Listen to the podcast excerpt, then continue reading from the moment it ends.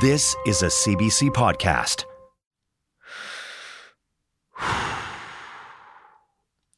Here goes. Do you ever get that feeling when you shiver even though you're not cold and like you feel that shock run up and down your spine and there's that vague sense of dread, but you're not really sure what's wrong? All of a sudden, you'll walk into a room and something's just off. This past year, there was a time where I felt like that almost every day, and when I told my parents about it, they said that I was anxious. I did notice this year, your first year of high school, that you worked so hard. I know you were just really motivated to do well, and, and you did do well, but you did get yourself into a bit of a state, especially around um, assignment and exam time. One thing I do notice, and I'm the same, Tai, is that when you get anxious and really hyper focused on your work, um, you forget to eat. So, one of the things that dad and I have to make sure we do is like call you up out of the basement and feed you. I agree. I think sometimes when you get anxious about schoolwork or something like that, um, you have a tendency to really become engulfed by it. And so it's a matter of trying to help pull you out. I mean, I felt stressed out before, but this felt new. And unlike when you're tired or when you're hungry, you couldn't just push it down. It always just kind of lingers. And if you're noticing how hesitant I am, that's because this isn't the easiest thing for me to talk about. I'm usually a pretty chipper person, and I also consider myself quite logical, so when there's something happening to me that I can't control or don't really get, I feel kind of out of my element. And I don't love showing people this side of me, but I still wanted to know is it just me, or do my friends also get anxious? Yes. Yes. during the Yeah. school year. Yeah, Yeah, school stresses me out a lot. Like, no matter the subject, like, I just get anxious. School, yes, for me, and also COVID. I feel like I am definitely kind of a germaphobe now because of COVID. Like, I don't like to go in my room with clothes that I wore on the subway, or uh, I make sure that I wash my hands constantly. They said it's a feeling that's been ramping up in the last couple years. I mean, obviously there's the pandemic. For many Canadians, the pandemic has unpacked a real struggle with loneliness, anxiety, depression, and honestly, just trying to get enough sleep. So, joining me I mean, tonight, it's Dr. already anxiety inducing enough to just be a teen, with the pressures of school, how hard it can be to maintain friendships, and having to navigate awkward social situations. Add masks and virtual school on top of that? Let's just say it hasn't been easy. But it's not just COVID 19 that's causing this spike. Even in the before times, and of course I'm referring to the pre COVID times, children's health researchers in the US found a 20% increase in anxiety diagnoses in kids and teens. On one hand, I'm really glad I'm not the only person who goes through these spells, but it also gave me more questions. Like, why does it have to feel so awful? Can't it just be like an itch where it comes and goes? And why can't I turn it off when I know nothing bad is happening? Tai asks why. I'm Tai, and this is my podcast, Tai Asks Why. There are so many good questions out there that you really want to have answered. Are we alone in the universe? How reliable are our memories? Why do we love junk food so much? How do animals know where they're going? And what can I do when I'm anxious?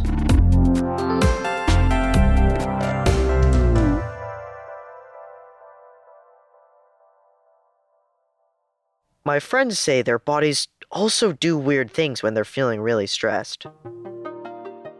I used to bite my nails a lot, and then Like always in the summer, they grow long because I don't get anxious since there's no school. But since COVID, like I, I find myself biting them a lot when I'm anxious. Um, for me, I get like really bad cramps. It's weird. Like if I get if I'm super anxious or I just like I guess I'm just stressed. Like sometimes my um neck will like get really tight and I'll have to like kind of roll it around. But yeah. If I'm super anxious, uh, I I get like really bad headaches, and then I also feel nauseous, and then I'll also get like my spine will feel warm and tingly. I'm kind of blown away by how differently our bodies react. I feel lots of things. For one, I, my heart starts beating really rapidly and my breathing gets really shallow and fast. Depending on what the stressor is, I might even get butterflies in my stomach. That's Adia Spinks Franklin. She's a developmental behavioral pediatrician and an associate professor of pediatrics for Baylor College of Medicine in Houston, Texas. Here's how she explains anxiety. Anxiety is a very normal human reaction to stressful situations, and it is there for our survival so that our brains can tell the difference between safe situations and in situations where we should be more cautious. So, I mean, I just I don't really get why anxiety has to be such a such an uncomfortable experience. Like I know it's for our survival, but it's really unpleasant. It is. Well, it's because that your body's reaction to the anxiety is to get you ready to either fight, to fly or run away from it, or to just to freeze up. If you think historically, way back in the caveman times, uh, anxiety that was there to protect humans from predators. Like, for example, a saber toothed tiger you had to either fight the tiger, run from the tiger, or lay down and play dead. And when your brain sets off this cascade of events in your body, your pupils dilate, your heart begins to beat more rapidly so that you get more blood to your muscles and to your brain and to your lungs. Your lungs breathe more quickly so you get more oxygen into your muscles. And then your muscles are ready for whatever action needs to take place to protect you, right? So that's appropriate when you're out there with a grizzly bear. But if you're sitting in your classroom and your teacher gives you a math test and you don't feel like you're prepared for that math test and you have that same number of symptoms in your body, all of those stress hormones are coursing through your body and you feel so incredibly uncomfortable because in that moment you can't fight, you can't fly away, and you can't necessarily freeze up and shut down. So something that is adaptive for survival in one setting can become maladaptive or something that isn't helpful in another setting. If I was caveman time and I felt that shiver in my body, it'd be a pretty good sign that I was in some danger and need to protect myself. But it's kind of an oversized reaction when my saber-toothed tiger is really just an English test. But then, why can it be so hard to turn off, even when I know that I'm like not in any danger? Good question. Well, that depends on what we call exposure. In other words, how frequently are you in a dangerous situation? What is the likelihood that you may be placed in that dangerous situation again, right? So your brain learns patterns of what your life is like. And if dangerous situations come up on a regular basis, then those coping strategies and survival instincts in the brain become imprinted in the brain. And that's very hard to turn off because your brain is anticipating this is going to happen again. Like tests and projects and assignments, which just keep piling up and might eventually decide the course of my future. But there are also more tangible and immediate dangers that some teens go through, and that conditions their brains to feel anxiety all the time. So, what happens in the brain when someone gets anxious a lot or for like long periods of time? There is a region of the brain called the amygdala. The amygdala is what some people refer to as the inner caveman or the inner cave woman. The job of the amygdala is to survey for possible danger. And if it senses danger, then it sends out signals to the rest of the brain to get ready to either fight, fly, or freeze. So, what happens is when your amygdala is triggered, your brain becomes laser focused on whatever it takes to survive that particular situation. And what that means is when you live in a situation where there's high levels of stress for a prolonged period of time, then the amygdala actually grows larger. It grows larger than it is supposed to because it's being overused. And over time, what happens is that amygdala is constantly discharging stress signals to the brain and it shuts down the frontal lobe, which is responsible for thinking and problem solving and decision making, having impulse control or self control, emotional regulation, and being organized. It also shuts down regions of the hippocampus that are responsible for learning and memory. So, a person who experiences prolonged toxic levels of stress is more likely to have difficulties concentrating, more difficulties making decisions. They have more difficulties learning new information. They may not perform as well in school. They may have difficulty solving problems in social relationships and getting along with people. So you're saying that being anxious for prolonged periods of time is actually changing the power dynamic in your brain? That's right.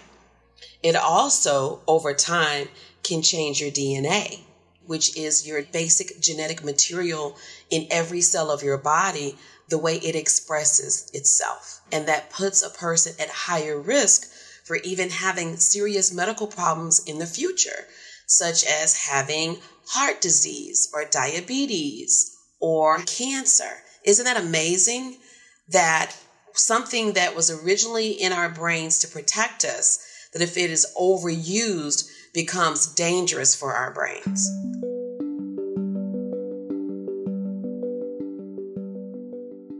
Adia says being stressed and nervous sometimes is different from feeling anxious all the time. That's what doctors like her would call an anxiety disorder, and it can happen to anyone. An anxiety disorder happens when a person cannot control their worrying. They become very easily stressed and they cannot calm themselves down. Chronic stress is just one of the many ways the brain can become anxious over time. But you don't have to go through stressful events to experience anxiety. Now, if anxiety disorders run through your family, then that increases a teen's risk of actually having an anxiety disorder because there's a genetic component to it. If my if my parents had anxiety, does does that mean that like I could have it too? So that's kind of a complicated question, Tai. So that's a part of the nature component. The nurture component is the household you grow up in, and how do you observe your parents responding to their stress and anxiety? What are your parents' coping mechanisms? How do they teach you how to cope with your stress and anxiety? So parents can have anxiety, but have incredibly very adaptive and appropriate ways of managing their stress so the children learn effective ways of coping with stress. And just because you have a gene for something in your DNA doesn't mean you're going to develop that particular condition.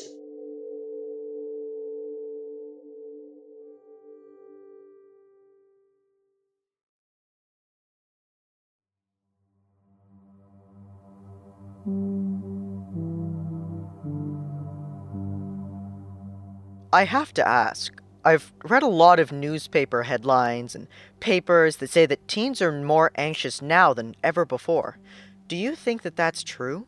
A lot of us in the field of developmental behavioral pediatrics have talked about this. So, anxiety disorders aren't anything new. However, I think there are several factors that are contributing to the, the perceived increased prevalence of anxiety disorders in kids and adolescents today. Part of it is just heightened awareness. So more people in the general public are learning about anxiety as a thing.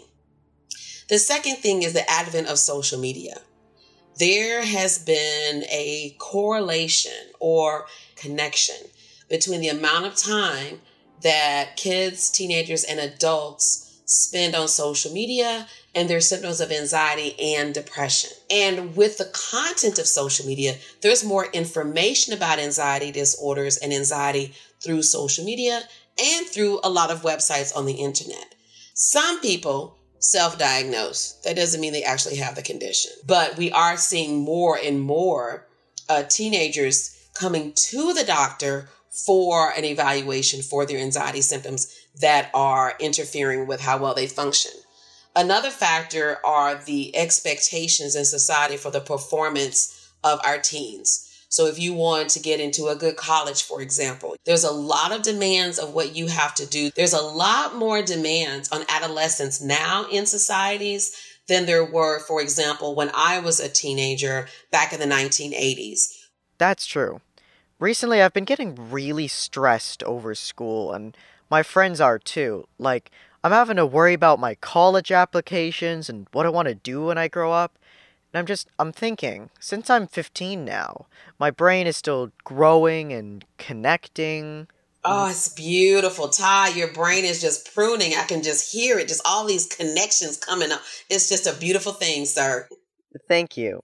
But, like, will it will it end up getting better at anxiety? Will I will my connections learn to just calm myself down? And do you think teens are kind of not as good as dealing with anxiety as adults? Being a teenager is really exciting for your nervous system. There is so much restructuring going on that it's not even funny. So you have this massive, what's called pruning, that is happening in the adolescent brain between the ages of about 12 and 16. And what that means is your brain is becoming specialized. So it uses and it increases the connections between the nerve cells and the parts of the brain that we use on a regular basis and the parts of the brain that we don't use on the regular basis. If you have not developed effective strategies for managing anxiety, your brain will not automatically do it. Your brain is going to do what it is in the habit of doing. So if you have the habit of continuing to be anxious and feed into the anxiety, and it becomes this terrible feedback loop, feedback, feedback, feedback, feedback, feedback, where you just work yourself up into a fit, your brain will continue to respond that way until you learn something differently. So, what are some of the ways that you can cope with this anxiety? There are very effective deep breathing techniques, such as box breathing. You inhale for four seconds, then you hold your breath for four seconds, you exhale for four seconds, and then you hold your breath for four more seconds. And you continue that, that square, that box of breathing for four times. And what that does, Tai, it actually turns off your amygdala. Another technique is yoga. Yoga has been found to really change your brain and calm down your amygdala. Excellent techniques for managing anxiety just like meditation and various forms of meditation have been formed to actually change the brain, calm down the amygdala, wake up your frontal lobe so you're much better at thinking and solving problems, making decisions, and calming yourself down. So your brain would not automatically learn how to manage anxiety, Tai. It actually has to be trained. It's funny that Adia mentions yoga because both my parents are super into practicing it, and my mom's even a yoga teacher. It's kind of funny to think part of the solution to my problem was right in front of me all along. My mom says that yoga really helps her when she's anxious or stressed. Actually, something that you might not know, Tai, is that the reason I started doing yoga when I was 18 years old was I ended up in the emergency room having an anxiety attack in New Zealand. And the doctor said, um, What you need is yoga. And I was like, Oh, okay. And from that day on, I started doing yoga. And as you know, now I'm a yoga teacher for nearly 30 years. That's so fascinating. I I never knew that. How have you found that yoga has helped you? How have you found that it's relieved this stress? So for me, anxiety is a feeling of not being um, grounded in the here and now. And that is actually exactly what yoga is. Sometimes we could even define yoga as the art of attention focusing on the breath that you are breathing right now. Just this inhale, just this exhale, and not letting your mind drift forward into fantasy or, or drift back into kind of memory.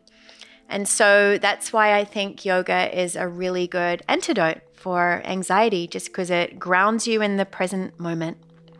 When you're not like doing yoga, is there ways that you can use these insights into the rest of your life that can also help with anxious times? Absolutely. You can practice yoga when you are chopping the vegetables for dinner. uh, you can just be breathing quietly and calmly. You can um, just ensure that your mind is not drifting forward into your to do list of what you have to do tomorrow or digging up a difficult conversation from earlier in the day. So it's just that kind of like little moment of mindfulness. So it doesn't need to be something you do on a yoga mat or with certain physical postures. It's kind of amazing that I didn't know that my own mom once had such powerful anxiety that it sent her to the hospital. And yoga has helped her manage, but I know it might not help everybody, or at least it's just one piece of the puzzle. Sometimes, if you're going through a hard time or you just can't manage it on your own, it's good to get help from the outside, like talking to a therapist or a doctor. That is where you meet with the psychologist. They'll ask you questions about you know, your friendships, your relationship with your family members, your self esteem, how you think about yourself, what your goals are, what things bother you, what things you're excited about. And they help you develop the coping strategies for solving your problems. Um, if you're working with your physician, that's when you may consider a prescribing a medication. So there are very safe medicines that can be used to help address the serotonin system in the brain. So your brain starts making serotonin and using it the way it's supposed to, and you're taking care of the biological component of the anxiety disorder. Adia assures me that it's very normal to ask for help. She's been on medication when she had an anxiety disorder before, and she has a psychologist who she calls a partner in her health. But to be perfectly honest, the idea of therapy kind of freaks me out. I've never been in therapy before, but based on the TV shows and movies I've watched, the client will lie in a long chair and talk, while the therapist sits behind them silently, scribbling in their little notepad, analyzing them, and trying to figure out what's wrong with them. I guess I don't really want someone to judge me and tell me I'm messed up. And I mean, I can just rant to my friends, right? Why would I ever need to spill my guts to a stranger? Maybe it would help if I actually spoke to one of these intimidating therapists. Hello. Hey. Hello, nice to meet you. It's nice to meet you too. I'm excited to be making art. Wow, this is This is Phoebe Chin. She's a registered psychotherapist and art therapist. She's young and has some really cool blue hair. To be honest, she doesn't really look like the therapist I was imagining. Beyond regular talk therapy, Phoebe also specializes in art therapy. I'm not exactly sure what that means, but I invited her to my backyard. And instead of just chatting about art, we're gonna make some. paint. do you do you paint at all on your own time? No. Oh, that's okay. The little bit of painting I've done was for art class, and it was eh. I liked the I liked the painting, but the part I didn't like. I asked Phoebe what an art therapy session looks like. Art therapy is um, really simply using another medium other than words to express yourself. So, for some, it's easier to use paint or sculpture or writing um, to bring what is an internal feeling into the external.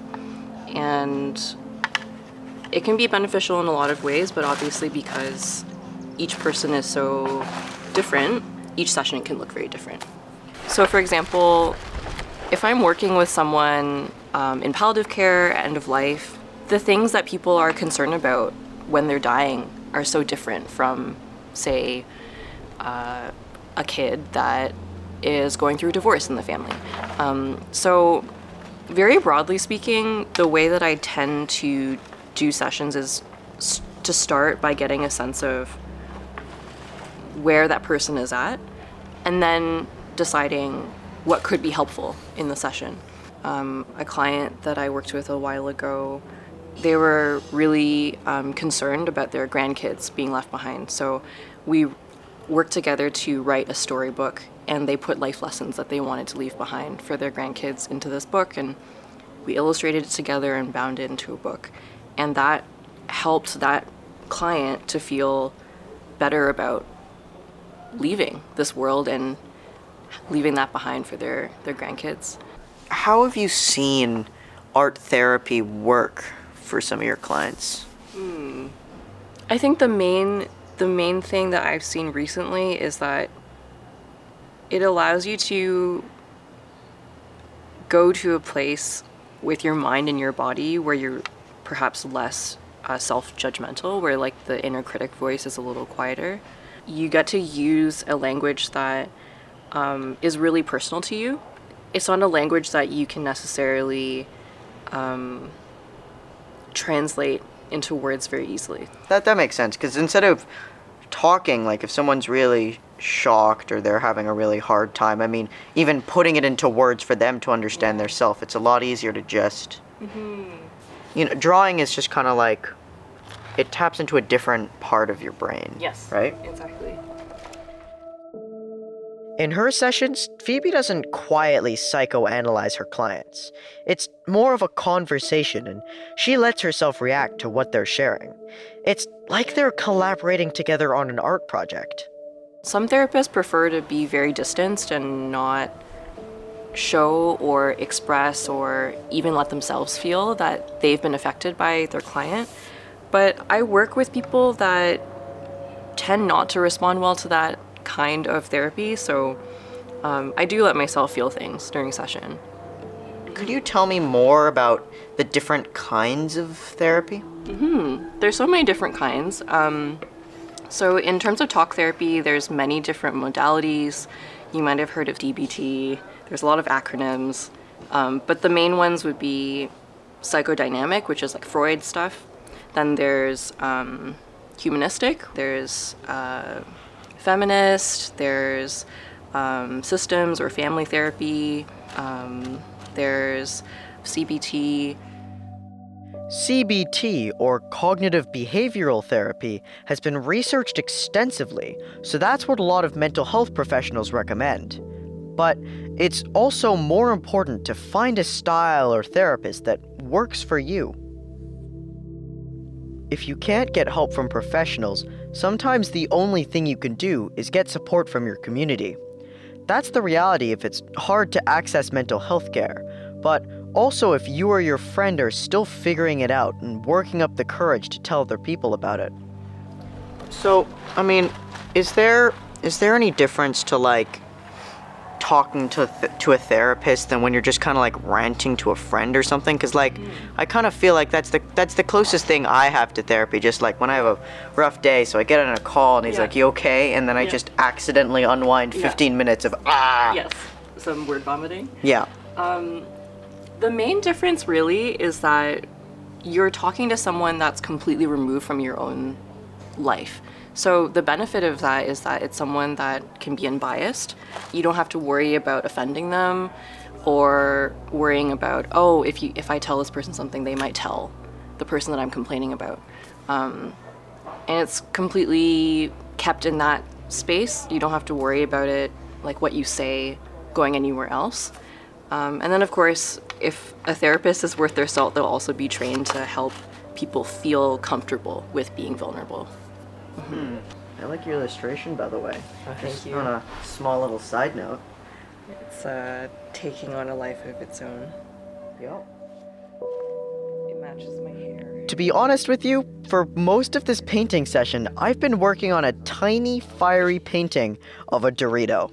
And it's taken me a while to let loose and just scribble whatever I want. Mostly because I'm not really confident in my artistic capabilities. So one one issue I see with art therapy is that I mean, at least for me, I I'm not a big fan of art. I kind of have this anxiety when doing art. Like I'm worried that like I I don't think I'm very good at it. So, is there anything about art therapy that can accommodate for non-art people like me? Yes, absolutely. And that's a really great question because most of the people I work with aren't regular art makers themselves.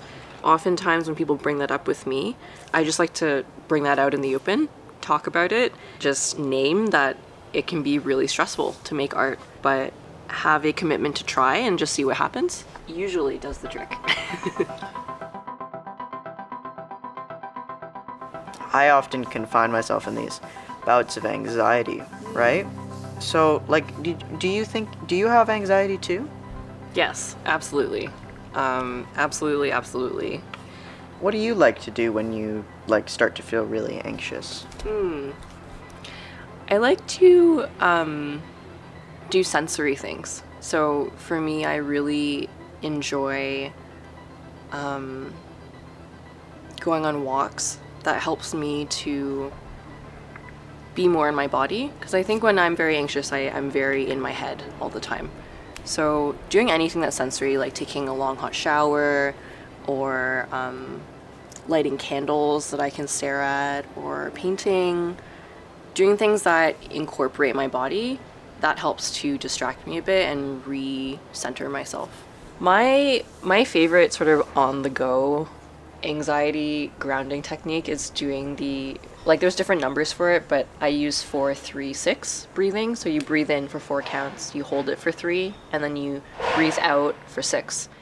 My mom and Adia both mentioned breathing, and now Phoebe too. Who knew this thing I do literally all the time could be so hard? It's, it's not something to sort of mandate the way you breathe, it's just another way to sort of distract your body from focusing just on the anxiety.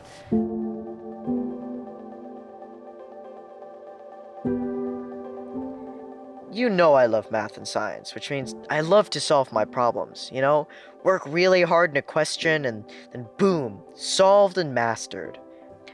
But after talking to Adia, Phoebe, and my parents, anxiety doesn't seem like something I can solve completely.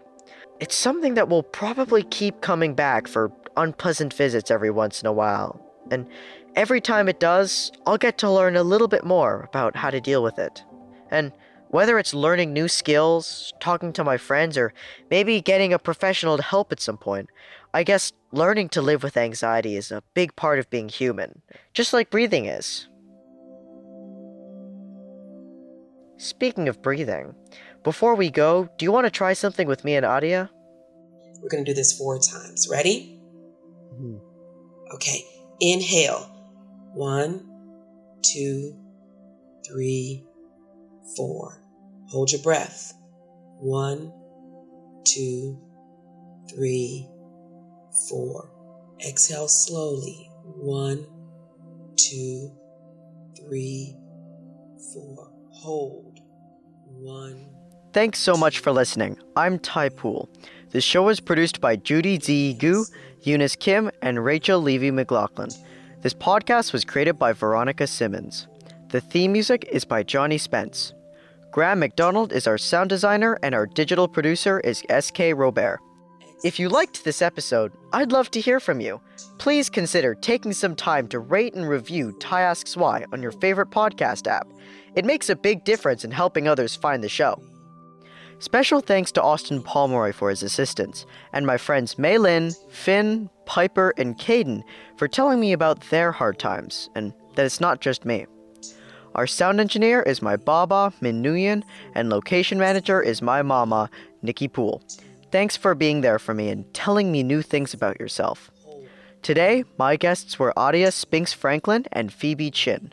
Our senior producer is Tina Verma, and the director of CBC Podcasts is Arif Nurani. Four. Last one. Exhale. One, two, three, four. For more CBC podcasts, go to cbc.ca slash podcasts.